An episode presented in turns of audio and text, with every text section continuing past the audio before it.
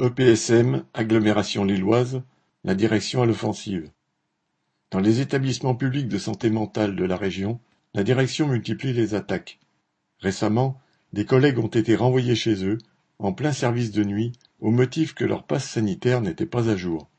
Ne pouvant pas encore les mettre à pied avant le 15 septembre, la direction leur a demandé de puiser dans leurs congés et leur RTT pour rester à la maison.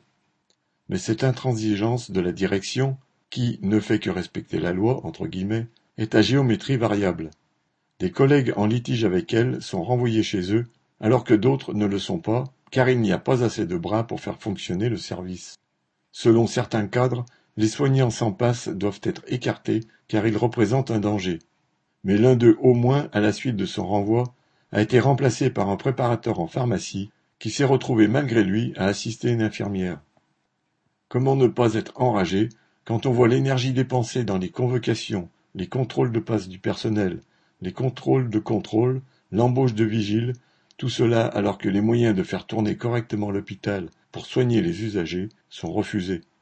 Comme dans bien des entreprises, le pass sanitaire se révèle une arme de plus entre les mains des patrons et des directions pour s'en prendre aux salariés.